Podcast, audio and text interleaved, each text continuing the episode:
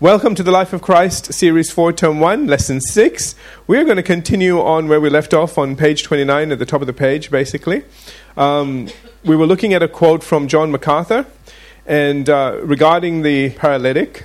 We said again here that many, uh, he says that many Jews in that day believed that all disease and affliction was a direct result of one sin.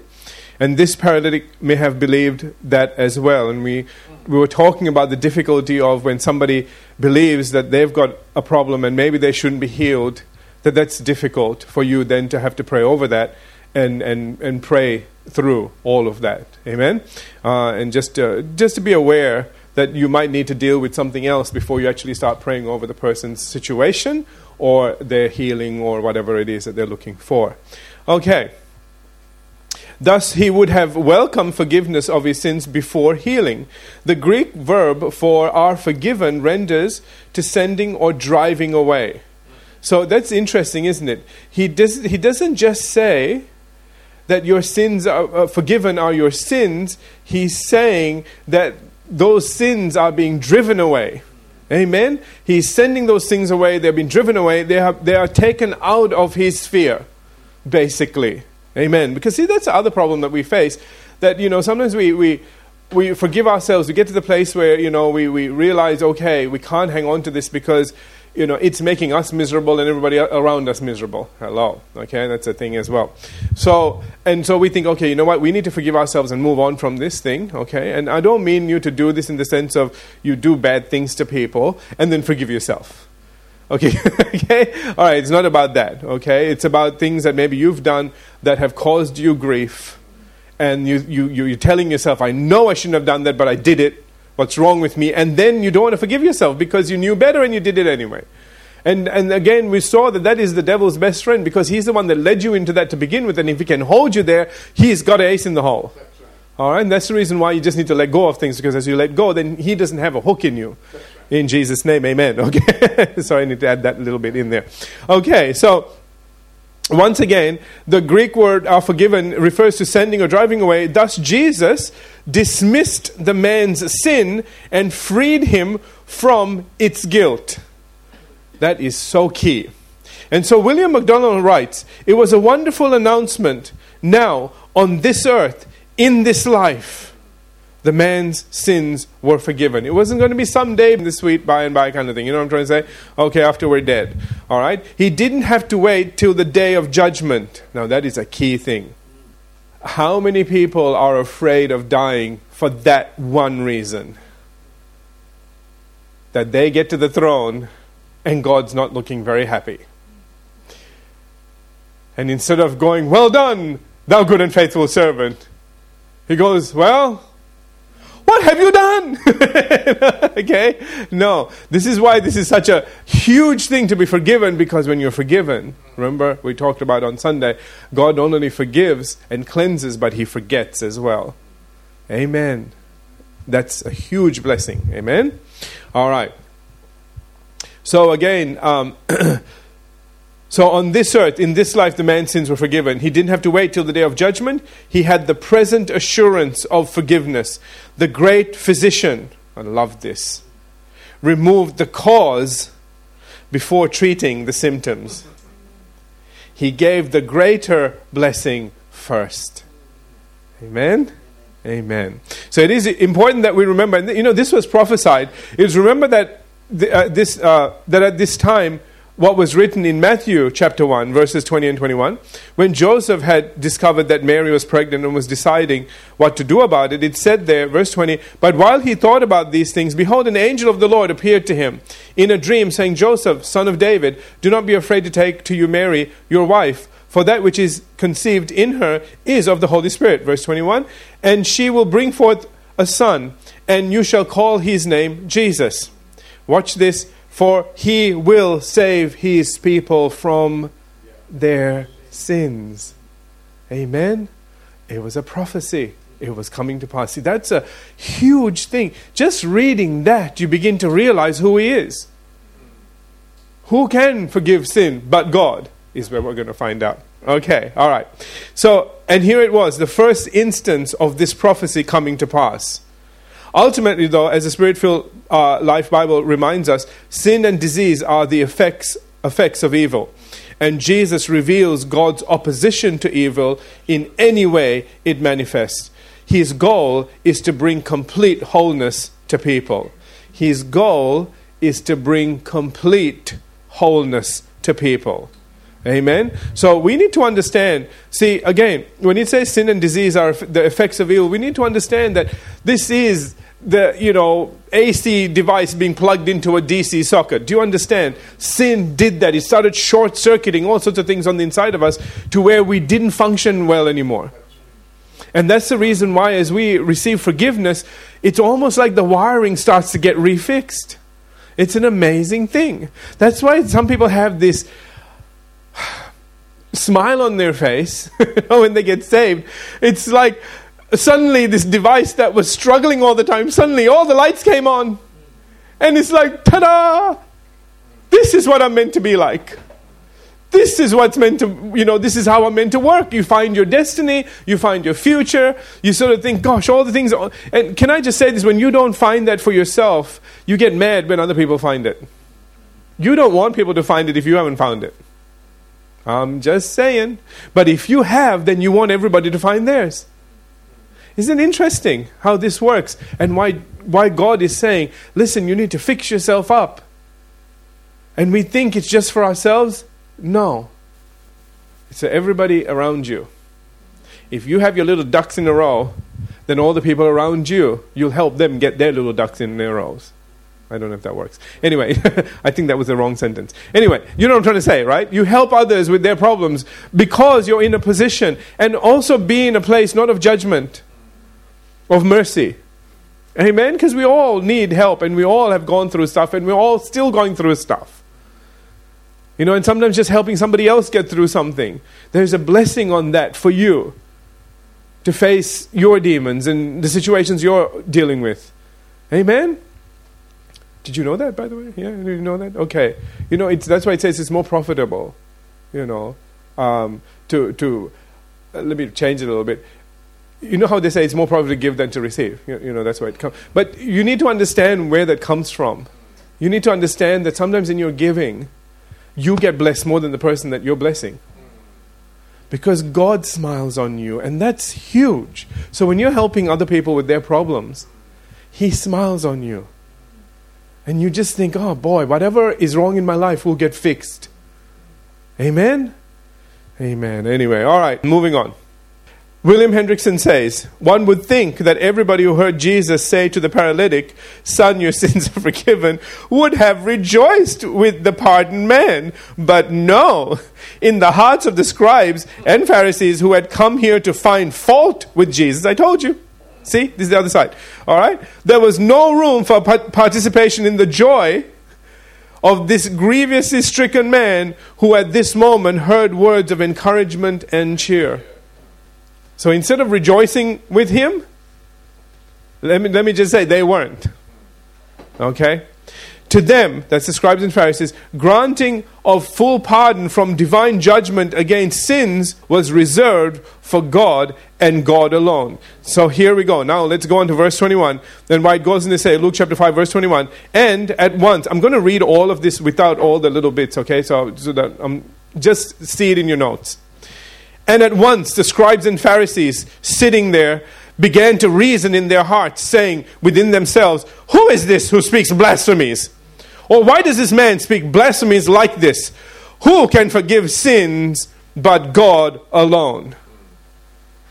This man blasphemes. That's everything that was said. All the Gospels put it together, and that's when you put it all together, okay? That's a composite. Did you get that? Are you seeing where this is all coming from? Now, the term blasphemy was understood to be a violation of the power and majesty of God violation of the power and majesty of God, and therefore regarded as the worst sin among religious people. See, this is what is going to happen. This is the story that the thread that we're going to see that resulted in these religious leaders justifying themselves for the murder of Jesus Christ. and what they did. Okay? And why they thought God was behind them. Do you hear me? All right. And why it irked them okay, went above the cross. Was this the king of the Jews? I mean, you know, this is the person to them that blasphemed everything they believed in, and on top of his head has is the sign, "This is your king." Whom you murdered. Anyway, we'll get to that when we get to that because uh, there's a lot of stuff in there. All right, as you can tell, there's a lot of stuff in everything, isn't there? Amen. okay, you know, if we get to this before before Jesus comes, it's going to be a miracle. I'm just saying. All right. uh, I don't mean to take so long, but it's just there's so much here. John MacArthur writes The judgment of blasphemy would be true about anyone but God incarnate. For only the one who has been sinned against, listen, has the prerogative to forgive. See what he's doing? Okay? Jesus' words to the man, therefore, claim divine authority unequivocally. That's what this was all about. So sad. I read the, the comment online. You know, I go looking for things sometimes because I want some deeper insights and understanding into things, and sometimes I really regret it. Okay? There's the junk that is out there, and I really say that I'm reserved when I say that. Okay. Uh, you know, one person was saying, now we know that Jesus wasn't perfect, he was just a man. I thought, you didn't read John chapter 1, verse 1, did you? You just totally missed that one. Hmm? And, and the stuff that's out there. And he says, oh, and therefore we can't take everything he said you know, because it's just like he was a man in that culture, in that time, and blah, blah, blah. Uh, sweetheart, you, that, that is deception from hell itself. Truly. Because if, and I, I, I, then question this person, this is a Christian, by the way, talking, by the way. Okay? Hmm. And then I'm thinking, ah, you're still in sin then. Nobody took your sin away. Only God could take your sin. Only a perfect person could die on the cross and pay the price for all mankind. Where does that leave you? See how it doesn't work? As soon as you take anything away, it affects you personally. At the end of the day, you lose. Interesting, huh? All right, anyway, back to this. So here we see there was absolutely no question about what Jesus was doing. When he said this, he wanted to make a point. And he was going to do it in a way not through argument, but through proof. okay? Because something very interesting is going to happen. Uh, can I just jump ahead a little bit and we'll come back? We'll come back when we get to it, we'll look at it. This man isn't just going to be forgiven, he is going to be healed. The Jewish mind was that something is wrong with him because he sinned. Now, follow the logic, okay? Because he sinned, something is wrong with him. Uh, do you see the connection? So if Jesus says your sins are forgiven and he gets healed, what does that tell you? Whoever got him healed actually had the power to forgive sins. Otherwise, he would not be healed because that was the cause of the sickness. Are, are you getting this? Please follow. Okay, I, I, things are logical. Don't okay, just follow. So that's what Jesus is going to do. He's going to present an argument and he's going to checkmate them.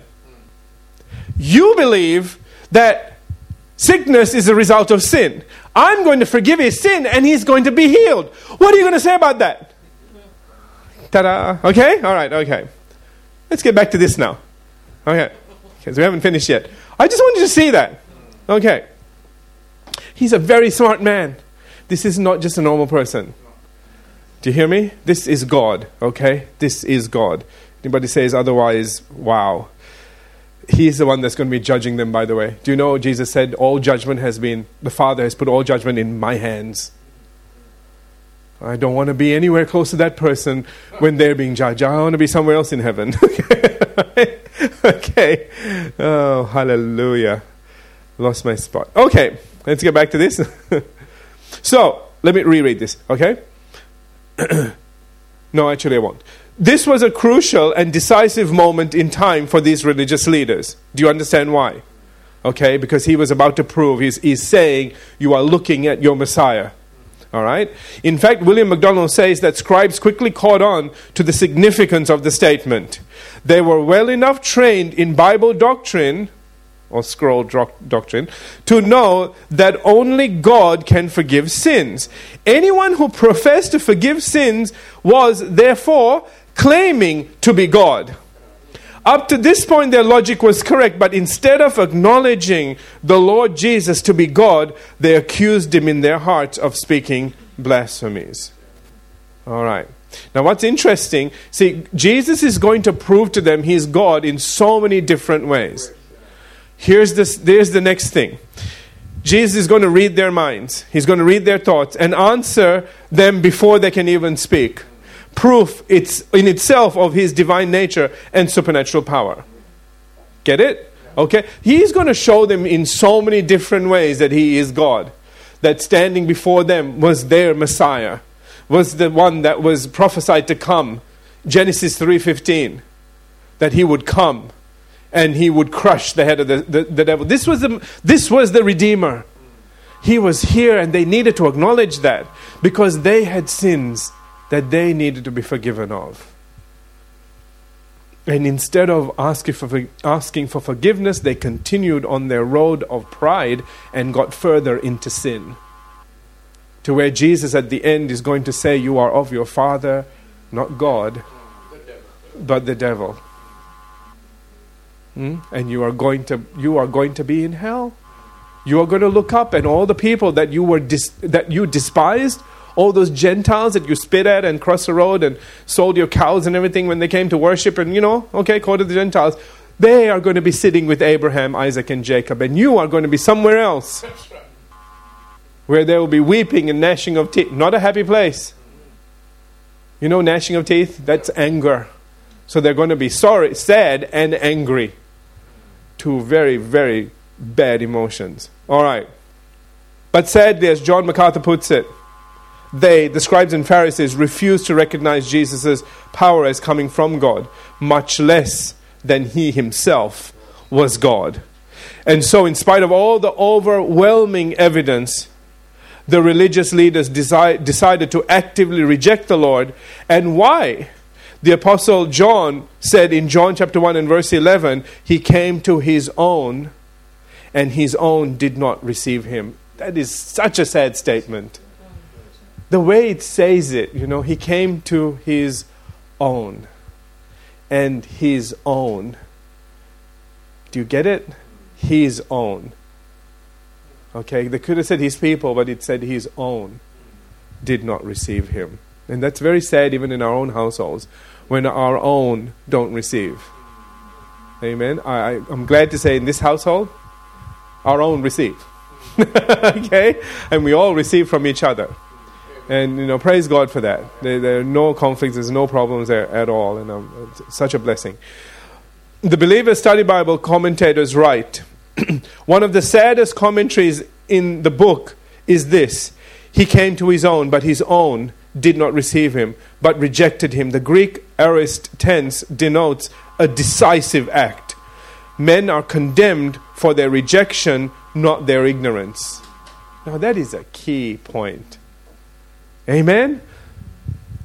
Get this men are condemned for their rejection. You see, it's one thing to be ignorant, and God has enormous patience with ignorant people. Okay?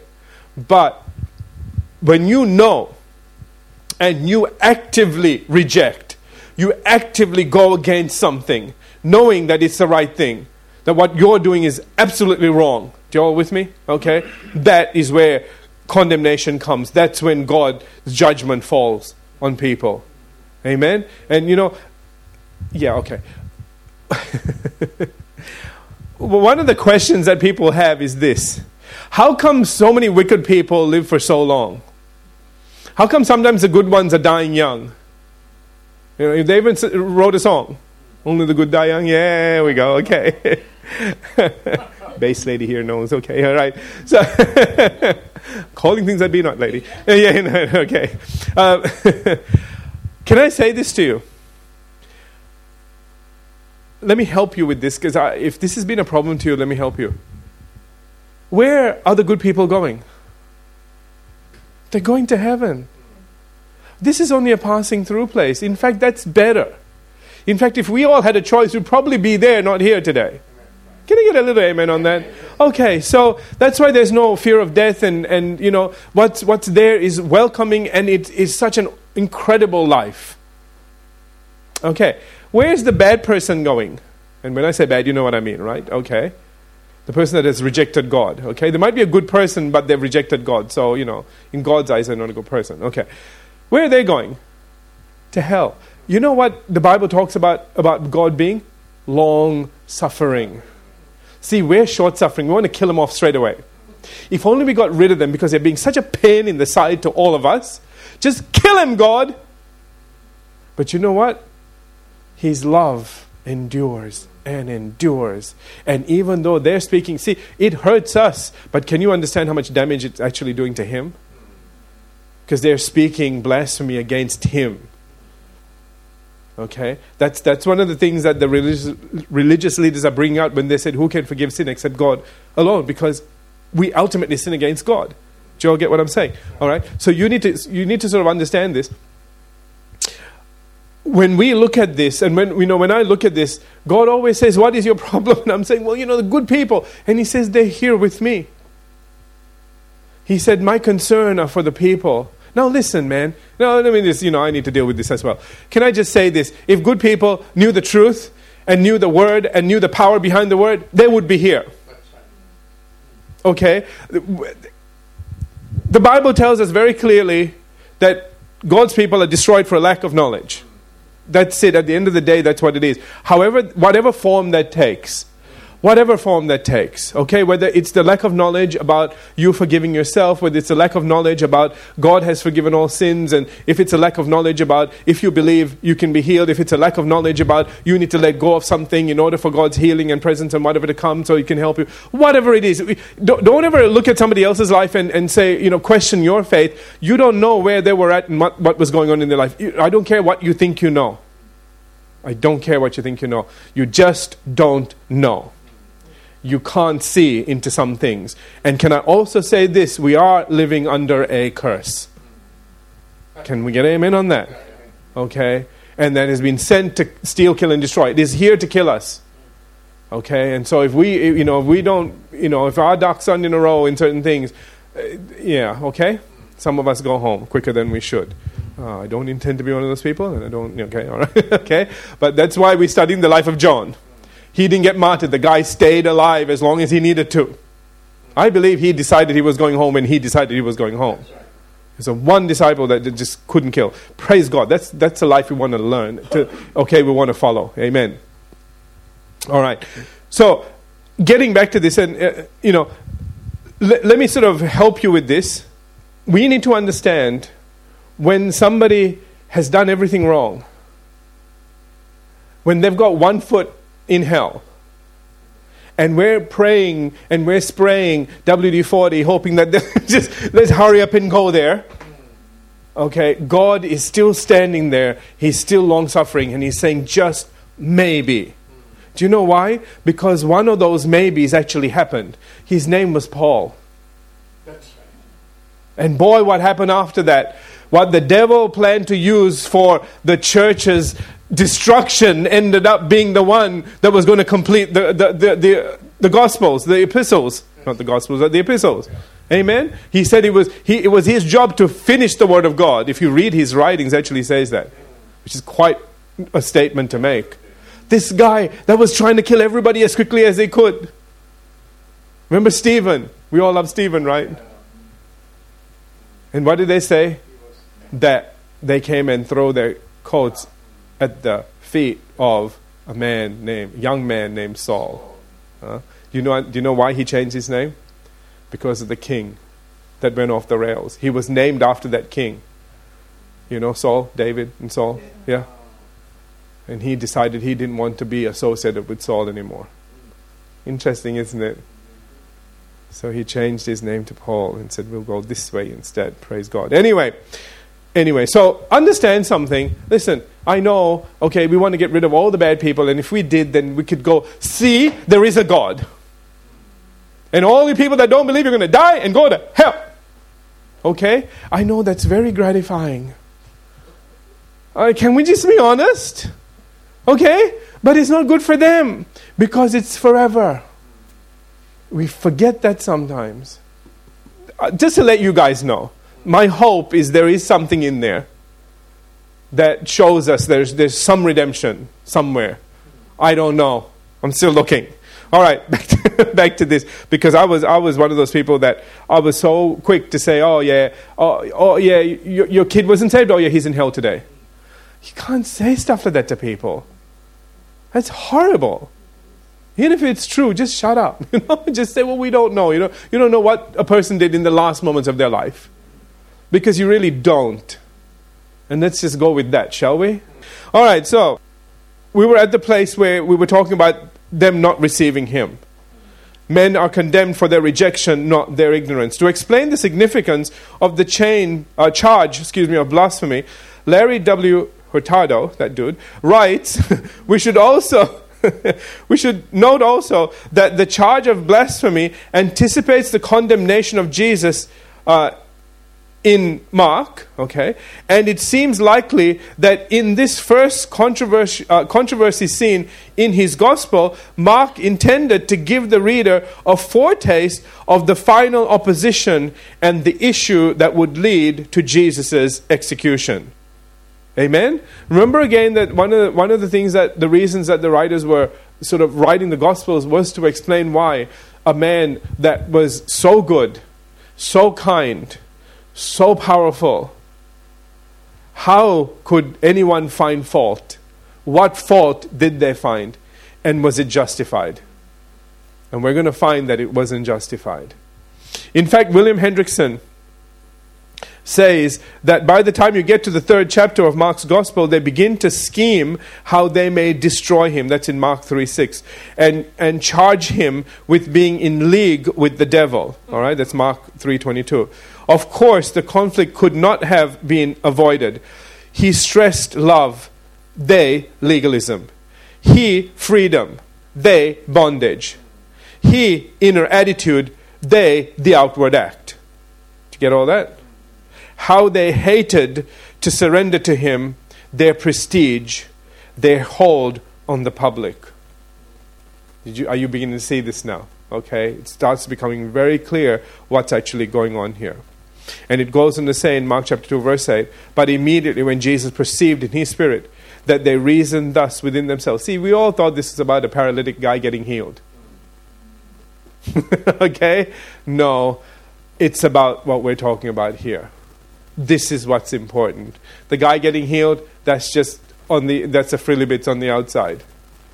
This is what's really going on. And here is where the center and the truth that we need to receive as well.